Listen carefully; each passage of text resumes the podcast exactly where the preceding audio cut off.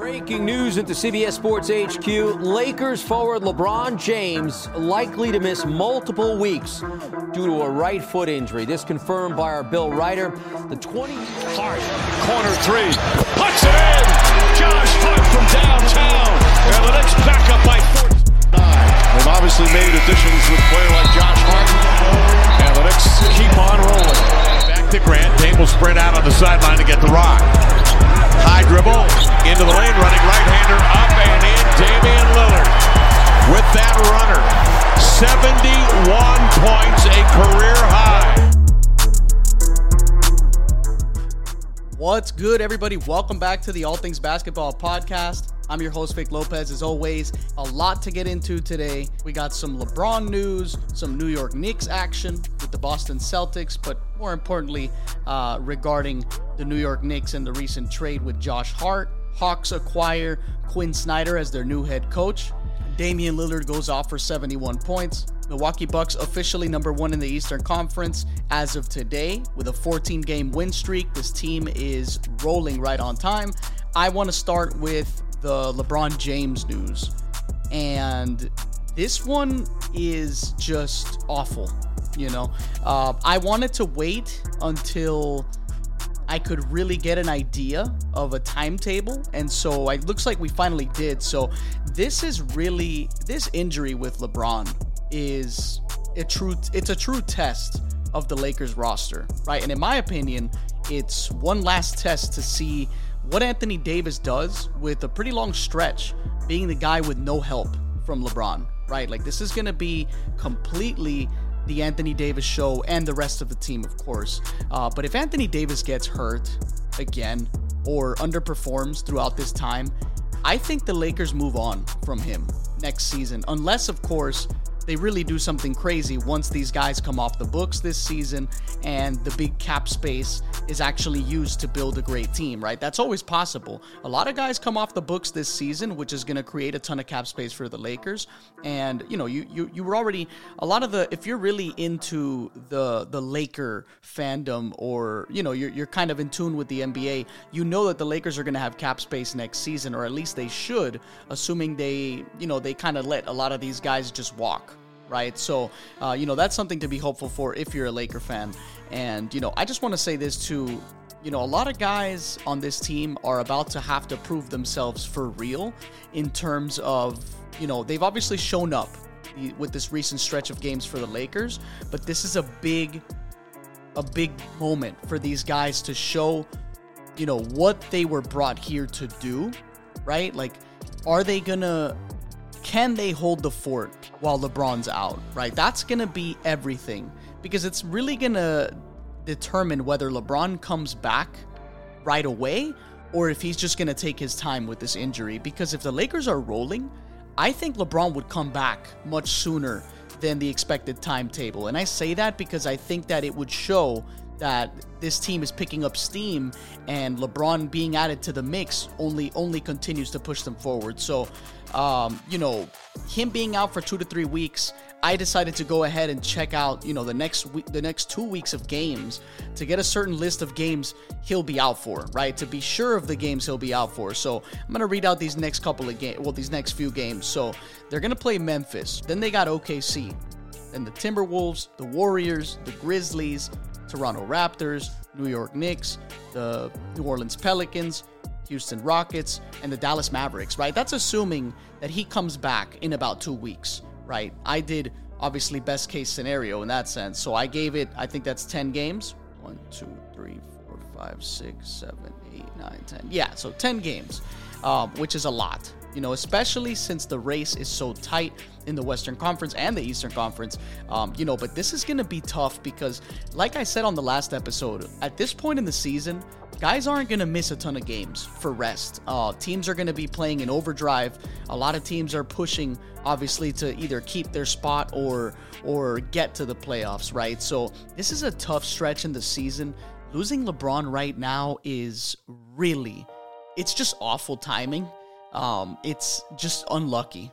You know, um, I would have said that this would have been obviously something that could have happened and been fine if the Lakers didn't start off the season so poorly, which is something that I that I constantly would say on this on this podcast. I would always say that from the beginning of the season is, you know, you can't afford to snowball and lose games early because then later on in the season when all the teams have their chemistry and guys want to pick up the pace and and teams are just playing much better, guys are in the lineups compared to early on in the season, it's much harder to win games at this stage in the season than early on. And here the Lakers find themselves right now without LeBron and trying to get into the playoff you know, the play-in game hunt, hopefully the playoff hunt, uh, if they can avoid the play-in game. Now, I think, if you ask me, I would say this is probably going to solidify the chances for play-in versus playoffs. Right? Uh, it was already kind of hard to assume they would make the playoffs without having to do the play-in, but now it's looking like you know, without LeBron.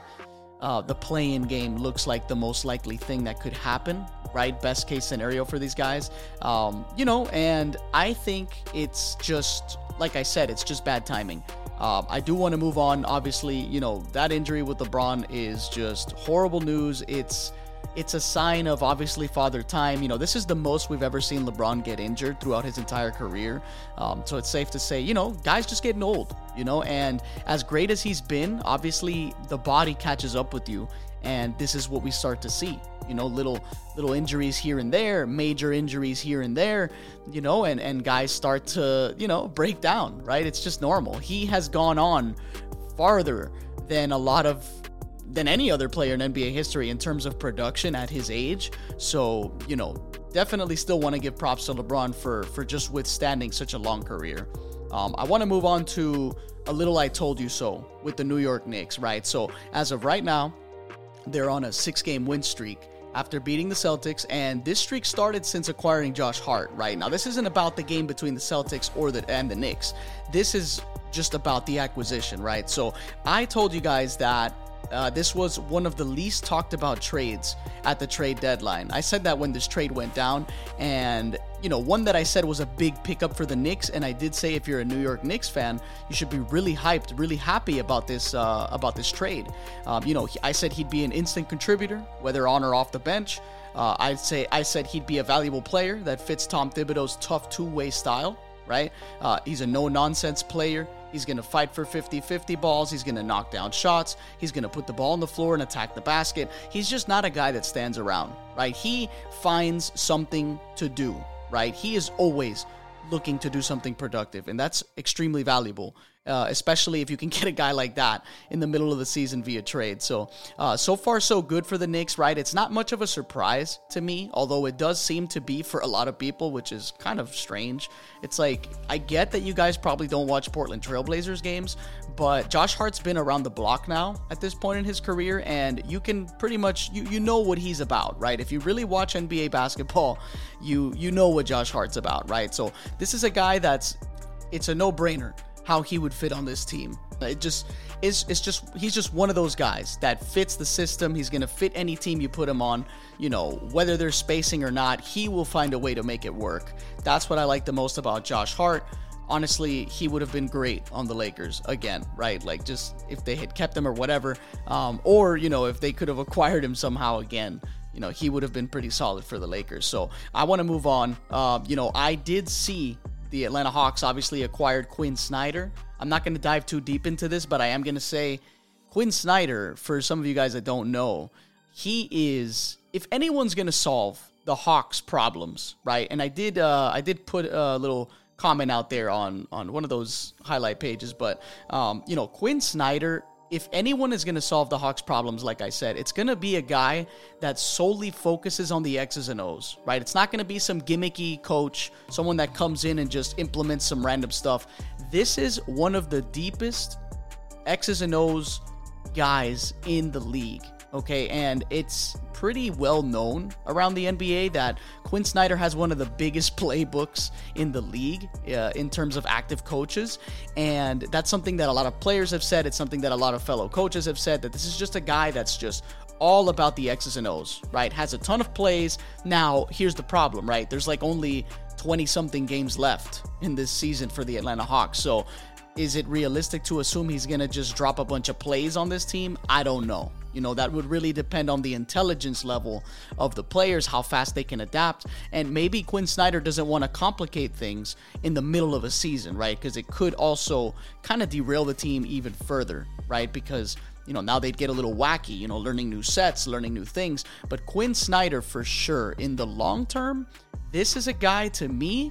I wanted the Lakers to make this hire strictly because he is just a basketball purist, right? Like, you can get an X's and O's guy, like a pure, not some, oh, I'm, I'm a player management guy, you know, this and that, because that's really Darvin Ham. Darvin Ham isn't really a master of, of playbooks, right? Like, I think we can really agree to that, right? Like he's a player management guy, he's a tough personality, he's a no nonsense guy, and that all that stuff's valuable. But at the end of the day, you need the best of both worlds, right? You need player management, but you need X's and O's, right? Like you need the deep understanding of X's and O's. And I'm not saying Darvin Ham doesn't know X's and O's. I mean, if you're an NBA coach, you got to know some X's and O's, right? Like you, you have to probably, you definitely have to have some knowledge in that sense. But Quin Snyder is no exception to this, right? Like, this is a guy, he's going to come in, hopefully restructure the way this offense plays. I can definitely see, hopefully, the ball coming out of Trae Young's hands, even out of Dejounte Murray's hands, right? Like, just a little more uh, spread out, uh, you know, sharing the ball, right? Because you just see. It's, it's either Dejounte Murray's turn or it's or it's Trae Young's turn, right? With the pick and roll spamming. There's nothing wrong with running pick and roll, right? It's it's obviously one of the most used actions in the NBA, but if you're spamming that with two different guards, you do risk some stagnation, right, around the rest of the team, right? Guys just standing in the corners, guys don't know if they're going to get the ball, you know, just a lot of stagnating and and then that also affects the defense on the other side because when guys don't get the ball for long periods of time or or, or on multiple possessions, they're not going to give their all defensively. That's just something that we know, right? It happens, uh, you know, everyone's human, right? So guys have feelings, right? They want the ball, this and that, whatever it is, but this is a guy that I think next season can really make a change on this team. Now, do I think it's going to be a massive difference this season? Probably not, because like I said, there's not a lot of games left, and I don't see him really like just completely changing everything from one night to the next. Or maybe he does, and the team buys in, and he's just great at explaining everything and, and the team is good at receiving and adapting quickly and then they just execute perfectly right um, i will say this best case scenario uh, next season um, if they do accept everything and you know the team kind of stays together or they make the moves they have to move but they do keep like the Trae Young and Dejounte Murray dynamic I think Quin Snyder can figure it out and make this team like a top five playoff team, uh, which is something to definitely be proud of, especially when you have Milwaukee, the Celtics, the Sixers, the Cavs, um, you know, and the Miami Heat always lurking around. You know, definitely something to be proud of if you're if you're top five in the Eastern Conference. But yeah, you know, that's just how I feel. I think it's a great hire. I think uh, the Hawks couldn't have found someone better right now. You know, you always hear Mark Jackson. You always hear you know, about about why hasn't Mark Jackson had a job? Guys, he was just I mean, you can go read the articles about the things he was doing. It was like it was some toxic environment uh, information that was leaked from what he would do with the Golden State Warriors. Uh, I'm not even talking about the preaching on the streets and like just the, the kind of the wacky stuff that he was doing out there. Um, he was a solid coach, right? No nonsense guy. He's an old school guy. He knows the game. He knows the X's and O's. But the infighting in the locker room, like the tension that I read about that he would create with the Warriors.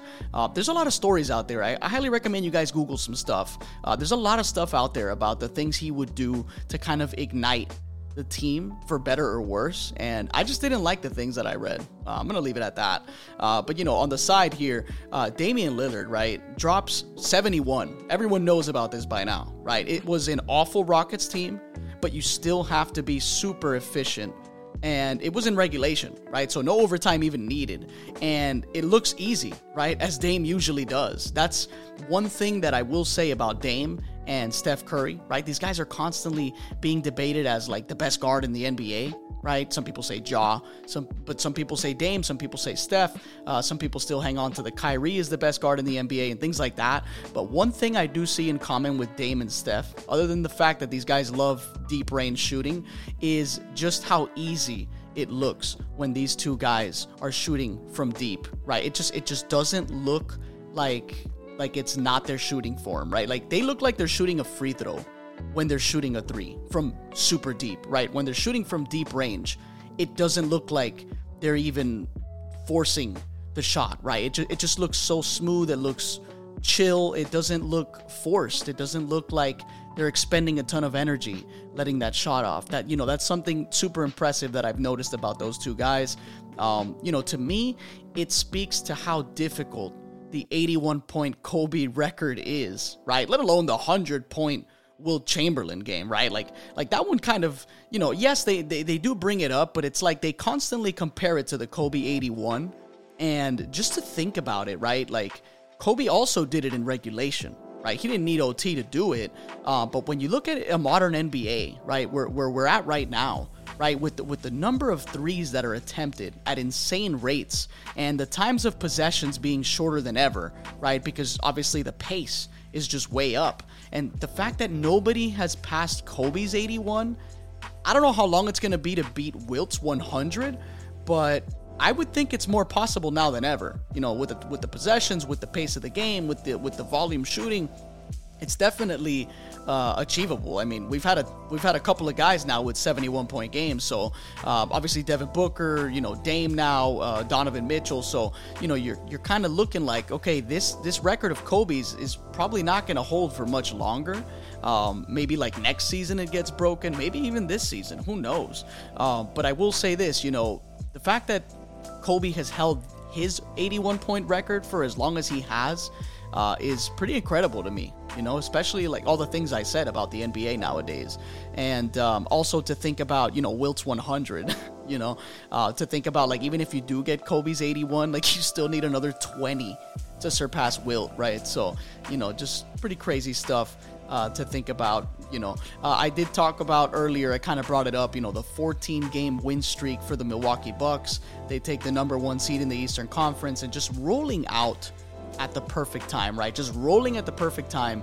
They are going in the right direction. You, when you watch a championship run, you typically see it starting hot in the second half of the season, right? Like the team just picks up steam, the team just gets off to to just a great start of the second half, and it just trickles down to the playoff run, right? You you, you do see that often. Um, so this is a this is a great sign for the Bucks, especially since you know the Khris Middleton thing was confusing. I still don't know what's going on with Khris Middleton. Um, you know, I don't know if he's gonna be his old self. Uh, he's been better, you know, but I haven't really seen you know, Khris Middleton, Khris Middleton, right? The, the one that we know, right? The guy that's going to really be a game changer. Haven't really seen him yet. Hopefully, maybe, you know, with these reps before the playoffs, by the time the playoffs come around, we, we, we get to see the good old khris Middleton. Um, but the Bucks are soaring right now, so definitely should be happy about that. I have the Bucks obviously winning it all. That that's just you know that I I've, I've stuck to that since the beginning of the season. Um, I will say uh, I think I've said this before on the pod. I think it's either the Celtics or the Bucks. You know, and I know the Suns have KD now, which by the way, KD officially, uh, according to you know Bleacher Report and all the other places, uh, they say that it's been announced that KD will make his debut tomorrow for the Suns, so that should be awesome. It is going to be against the Hornets, so you know, kind of lame to watch them just beat down on the Charlotte Hornets, especially after uh, LaMelo Ball injures his ankle again, right? Like, shout out to the Pumas or whatever. I don't know what's going on, right? Is it the shoes? Is it his ankles? I don't know what's going on, right? Even even Lonzo Ball, right, who, who's just out for the season. No one knows what's happening with him either. Just a bad, you know, just some bad luck for those two guys, um, especially uh, Lonzo. But obviously, you know, LaMelo too just can't get away from injuring his ankles, you know, and that's something that it's haunted a ton of guards. And the one that I remember the most injuring his ankle was Deron Williams.